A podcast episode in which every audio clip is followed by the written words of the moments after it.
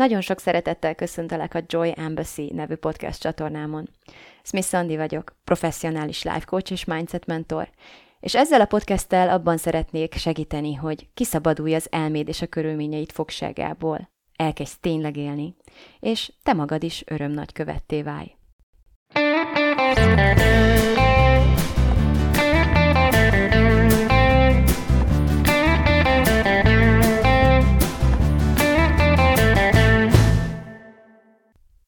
Te minek vagy a nagykövete? Ugyan mi csodája? Kérdezheted most csodálkozva, amikor ezt hallod, úgyhogy kifejtem egy kicsit. Arra lennék kíváncsi, hogy mi az az érték, ami a leginkább meghatároz. Mit gondolsz, mi az, amit hitelesen képviselsz önmagad és a világ előtt? Amit a saját példáddal adsz tovább a gyermekeidnek. Megnézhetjük azt, hogy milyen tartalmakat fogyasztasz.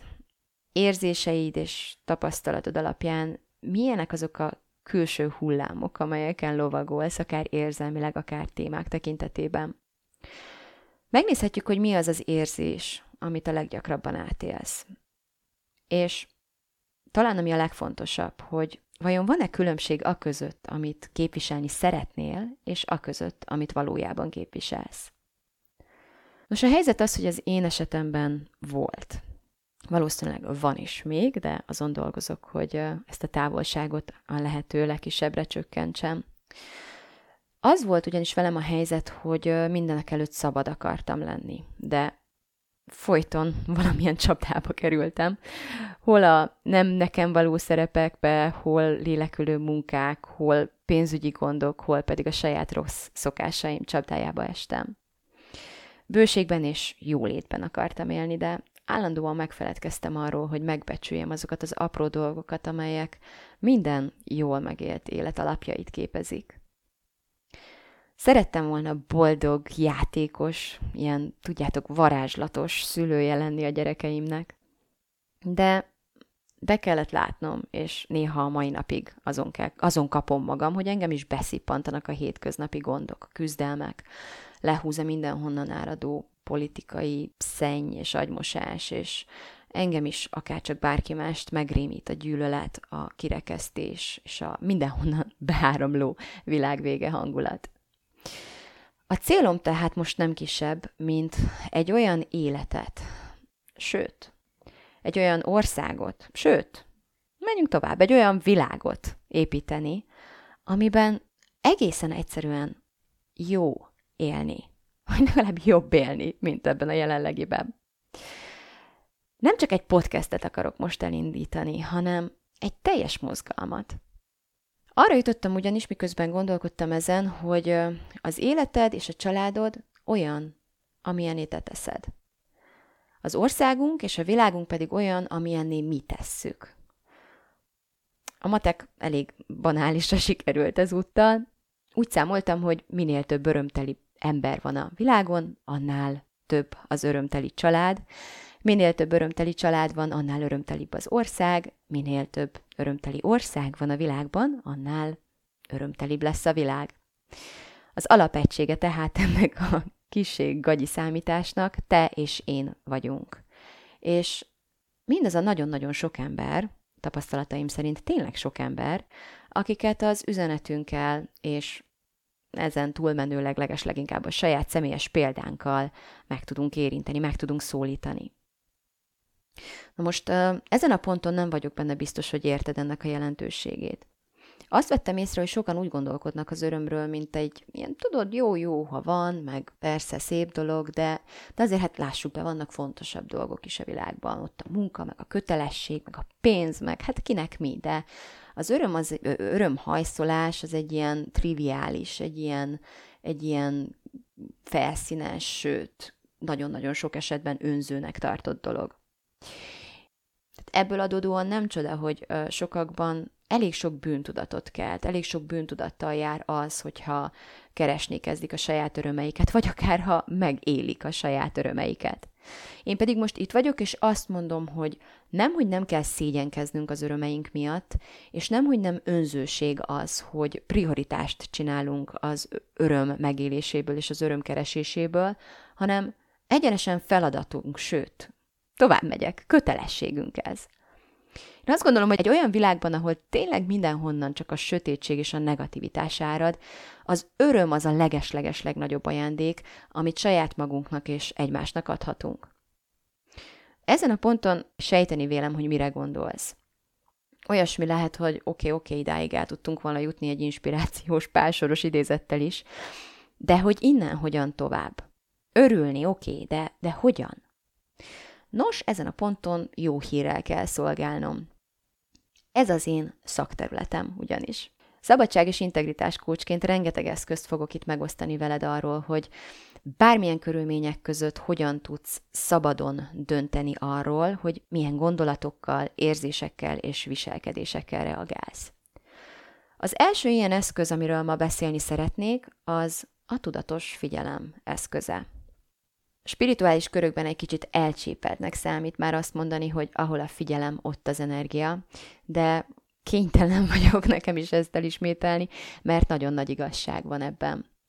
Azáltal, hogy valaminek figyelmet szentelsz, azáltal fejlődni, növekedni kezd ez az adott terület. Ha pedig valahonnan elvonod a figyelmedet, akkor ez a terület csökkenni, sorvadni kezd. Tehát pusztán azáltal, hogy megtanulod a figyelmedet szándékosan, tudatosan irányítani, alapvetően akár ennyivel is teljesen át tudod varázsolni az egész érzelmi világodat, a kapcsolataid minőségét, tulajdonképpen az egész életed. Itt viszont három fontos dolgot szeretnék kiemelni, amiről azt gondolom, hogy ritkábban esik szó. Az első az, hogy ne azzal kezd, hogy irányítani akarod a figyelmedet, hanem kezd azzal, hogy elkezded megfigyelni a figyelmedet.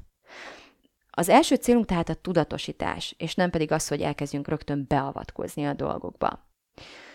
A tudatosításra számos módszer létezik, meg is osztok veled itt most néhányat. Például, ahogyan kezdtem ezt a podcastet, hogy nevezd meg azt az érzést, vagy akár három érzést, amiről azt tapasztalod, hogy a leges leggyakrabban jelentkezik nálad. Tehát ami, amely dominálja, úgymond a napjaidat. Próbáld meg beazonosítani ezt a három érzést, Hogyha nem vagy benne biztos, akkor figyeld magad a következő 24 órában, és ö, különböző időke, időközönként állítsd meg a tevékenységedet, és kérdezd meg magadtól, hogy hogyan érzed magad éppen, és próbáld meg beazonosítani az érzést. És aztán ö, írd ezt le valahová.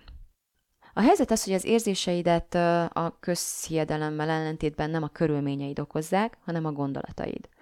Úgyhogy ha összegyűjtötted azokat az érzéseket, amelyeket feltűnően gyakran tapasztalsz, akkor elkezdheted megvizsgálni azt, hogy milyen gondolatokkal kelted ezeket az érzéseket. Mit gondolsz, miközben ezt érzed? Mit gondolsz, amikor egy bizonyos helyzet, egy bizonyos körülmény kiváltja belőled, az, az lehet a megtapasztalásod, hogy a körülmény hatására érzed ezt. Én viszont arra szeretnélek kérni, hogy kezd el megfigyelni, hogy mi történik a körülmény beállta és az érzés bekövetkeztek között. Kezd el megfigyelni a saját gondolataidat. És ha teheted, akkor uh, jegyzetei is. Nagyon érdekes uh, jegyzeteket tudsz ilyenkor készíteni. Megfigyelheted azt is ezen kívül, a gondolataidon és az érzéseiden kívül, hogy milyen tartalmakat fogyasztasz kiket követsz, mit olvasol, mi a kedvenc beszédtémád, kikkel szoktál beszélni és miről, milyen uh, cikkeket, milyen véleményeket, milyen tartalmakat osztasz meg akár a saját felületeiden. Megvizsgálhatod azt, hogy mire költöd a pénzedet. Ez is nagyon sokat elárul arról, hogy mi áll jelenleg a figyelmet középpontjában. És ugyanígy, ha már itt tartunk, a leges legfontosabb erőforrásod az az időd, mert ez nem megújuló. Nagyon érdekes felismeréseket hoz sokak számára az a gyakorlat, amit uh, így szaknyelven időnaplónak nevezünk, ami úgy néz ki, hogy kb. mint egy magánnyomozó elkezdett követni magad 24-48 órán keresztül, ki mennyi ideig bírja, és uh, tényleg nagyon-nagyon pontosan és nagyon nagy figyelemmel felírsz minden tevékenységet, és nagyon pontosan lejegyzed, hogy mit, mikor kezdtél el, és mikor fejezted be, tehát mivel mennyi időt töltöttél el egy napból. Mivel tényleg az idő a legfontosabb erőforrásunk, nagyon fontos információkhoz juthatsz a figyelmet kalandozásairól, hogyha egy valóban reális képet kapsz arról, hogy mivel is töltöd az idődet. A második dolog, amit mindenképpen ki akartam hangsúlyozni, és ígértem is, hogy ezt megteszem, az az, hogy nagyon-nagyon-nagyon nem mindegy, hogy milyen gondolatokkal reagálsz a saját megfigyeléseidre. Az, az a megfigyelés, hogy sokan, amikor tudatosodik bennük, hogy milyen gondolatokkal van tele a fejük, és hogy mivel töltik az idejüket, mire költik a pénzüket, akkor nagyon gyorsan bűntudattal és szégyennel reagálnak ezekre a felismerésekre. Ez az ítélkezés miatt van. Azért van ez, mert nagyon sokan azt gondolják, hogy vannak jó gondolatok, és vannak rossz gondolatok. És hogy vannak olyan gondolatok, amelyeket nem szabadna gondolnunk. Nagyon sok, tehát hogy az a hiedelem áll emögött, hogy, hogy a gondolataink mi vagyunk. Hogyha rossz gondolataink vannak, akkor rosszak vagyunk, ha pedig jók szeretnénk lenni, már pedig ki ne szeretne jó lenni, a lelkeményen legalábbis, azt hiszem, hogy csak a pszichopaták talán, ha ebbe a kategóriába tartoznak. Tehát ha jók szeretnénk lenni, akkor kizárólag jó gondolataink szabadna legyenek. A helyzet az, hogy ez nem igaz. Ez úgy, ahogy van tévedés. Először is a gondolataidat nem te csinálod, hanem az elméd, méghozzá a magad törvényszerűségei és a betanult sémái mentén. A másik fontos dolog az, hogy az elméd nem te vagy. Az elméd az csak egy részed én nem mondom fontos részed, de ahogy nem szoktad azt mondani, hogy a gyomrod te vagy, vagy a talpad te vagy, vagy a nem tudom, feneket te vagy, úgy az elméd sem te vagy, az elméd is csak egy részed. Ahhoz, hogy elkerüld a tudatosítással gyakran együtt járó szégyenérzetet és bűntudatot, vagy tovább megyek, van, aki dühöt érez, vagy egyenesen önutálatot, ahhoz meg kell tanulnod ítélet nélkül szeretettel és őszinte elfogadással figyelni önmagad. Minél jobban szégyeled a vélt vagy valós hiányosságaidat, annál jobban fogod rejtegetni őket. És paradox módon minél jobban rejtegetsz valamit sajnos, annál nagyobb szégyenérzetet okozol magadnak ezzel. Természetes, hogy nem fogod olyannak feltárni a szégyel dolgaidat, aki visszaél ezzel. Ha az a tapasztalatod, hogy valaki bánt, valaki megaláz, valaki elutasít, megbüntet téged azért, amit megtud rólad, akkor nem fogsz vele megosztani dolgokat, akkor rejtegetni fogod őket előle. Csak képzelj egy olyan tanárt, vagy emlékezz vissza egy olyan tanárodra, aki folyton faggatott, akiről tudtad, hogy csak arra kíváncsi, amit nem tudsz, ahol, ahol, ahol hiányosságot érzékel. És azt minden esetben felnagyította és, és ellenet fordította. Milyen érzés emellett az ember mellett lenni, vagy megpróbálni tanulni egy ilyen embertől. Jellemzően olyan érzés, hogy lefagysz ettől, azt is elfelejted, amit tudtál, egész egyszerűen nem férsz hozzá a saját képességeidhez, blokkol, a legtöbb ember blokkol ilyenkor. Bujkálni kezd, tehát nem, nem, nem egy bizalmi légkör alakul ki, nem egy bizalmi viszony alakul ki e felé az ember felé. Szeretném, hogy Vedd észre azt, amikor pontosan ugyanezt teszed saját magaddal. Ha bántod és megalázod magad minden egyes felismerésedért, akkor, akkor ne csodálkozz, hogyha az elméd elkezdi önvédelemből rejtegetni ezeket előled. Elkezdesz bujkálni saját magad elől, hogyha hiszed. És ilyenkor egyetlen egy megoldás van, egyszerűen meg kell tanulnod nem seggfejként viselkedni saját magaddal. Na jó, szebben mondom, meg kell tanulnod jó indulattal, szeretettel és teljes elfogadással hallgatni, és figyelni magadat, és soha, de soha nem bántani magad a felismeréseidért. Mindazért, amit így módon megtudsz magadról. A mai feladat tehát az, hogy ne csak figyeld magad, hanem azt is figyeld, hogy milyen gondolatokkal és érzésekkel reagálsz, miközben figyeled magad. Ahogy egyre többet és egyre nagyobb sikerrel gyakorlod ezt az ítéletmentes figyelem dolgot, azt ígérhetem neked, hogy nagyon-nagyon sok pozitív változásra számíthatsz az életedben. Először is jelentősen javulni fog az önbecsülésed és a saját magaddal való viszonyod. Ahogy az elméd elkezdi biztonságban érezni magát melletted, egyre több ötlettel és felismeréssel fog megajándékozni. Azt is tapasztalhatod majd, hogy egyre kevésbé vonódsz majd bele érzelmileg olyan helyzetekbe, amelyekhez majd rájössz a megfigyeléseid révén, hogy alapvetően soha nem volt különösebben sok között. Tehát megtudod, megtanulod majd személyteleníteni magad a, a mások drámájától akár, sőt, egy idő után a saját drámától is. Tehát garantálom neked, hogy ennek a készségnek a kialakításával csökkenteni fogod a drámát az életedben. És végül, és nem utolsó sorban, egyre inkább képessé válsz majd döntéseket hozni és beavatkozni a megfigyelt folyamataidba. De az alap az, hogy tényleg megtanulsz ítéletmentesen figyelni, és beavatkozás nélkül figyelni. Ez az alapja annak, hogy amikor ez már jól megy, akkor elkezdheted irányítani a gondolataidat és a figyelmedet, és ezáltal kedved szerint tudod majd alakítani az érzelmi megéléseidet. A harmadik megjegyzésem az lenne, hogy a figyelmünk irányítása alatt nem azt értem, hogy ki kell zárnunk mindenféle negativitást, és hogy reggeltől estig csilingelő mantrákat kellene mormolnunk magunknak, bármi történjék is körülöttünk. A vonzás törvényének és a rosszul alkalmazott pozitivitásnak egy nagyon mérgező potenciális mellékhatása az, hogy sokan úgy próbálnak pozitívak lenni, hogy megpróbálják eltüntetni, vagy elnyomni magukban a negatív érzéseiket, ami minden esetben egy nagyon káros hatású dolog. Én nem erről beszélek, nem ez lenne a feladat. A tudatos figyelem abban is segíteni fog, hogy a teljesen normális és természetes módon felfelbukkanó negatív érzéseinket is képessé váljunk, reakció és kétségbeesés nélkül figyelni. Engedni. Egyszerűen engedni, és aztán elengedni, amikor magától menni akar. A negatív érzéseinkkel nem az a baj, hogy vannak, hanem az, amikor nem tudunk mit kezdeni velük. Hogyha elakadunk bennük, vagy hogyha a gondolatainkkal egyre nagyobbá és nagyobbá duzzasztjuk a drámát, vagy, vagy ha annyira félünk tőlük, hogy megpróbálunk mindenféle módon, minden, mindenféle irányba elmenekülni előlük. Egyetlen fontos megjegyezni való maradt még. A tudatossággal az a helyzet, hogy amikor sikerül nem visszaélned mindazzal, amit megtudsz így magadról, akkor önmagában is elkezd ilyen varázseszközé válni. Tehát önmagában is elkezdi alakítani az életedet a, a fent említett módokon.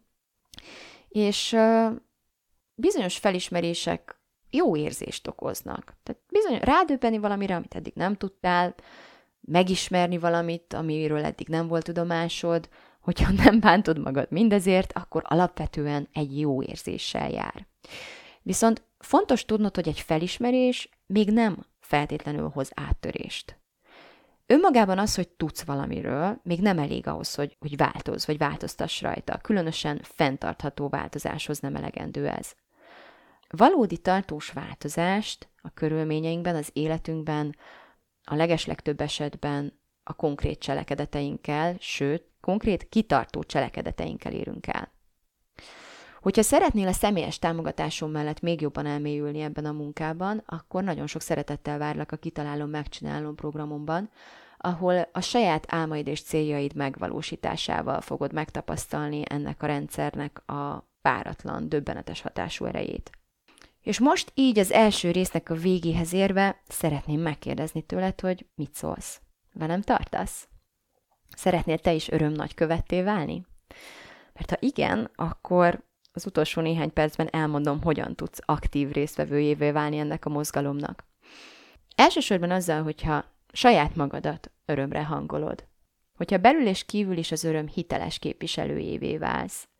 Minden eszközömmel és tudásommal azon leszek ebben a podcastben, hogy támogassalak majd ebben a törekvésedben, de alapvetően arról szól ez a munka, hogy elkezdjük tudatosan észrevenni, amikor olyan húrok rezdülnek bennünk, vagy a külvilág olyan húrokat penget bennünk, amelyek, amelyek kizárják bennünk a szeretetet, kizárják bennünk az elfogadást, kizárják bennünk a harmóniát, az öröm megélését.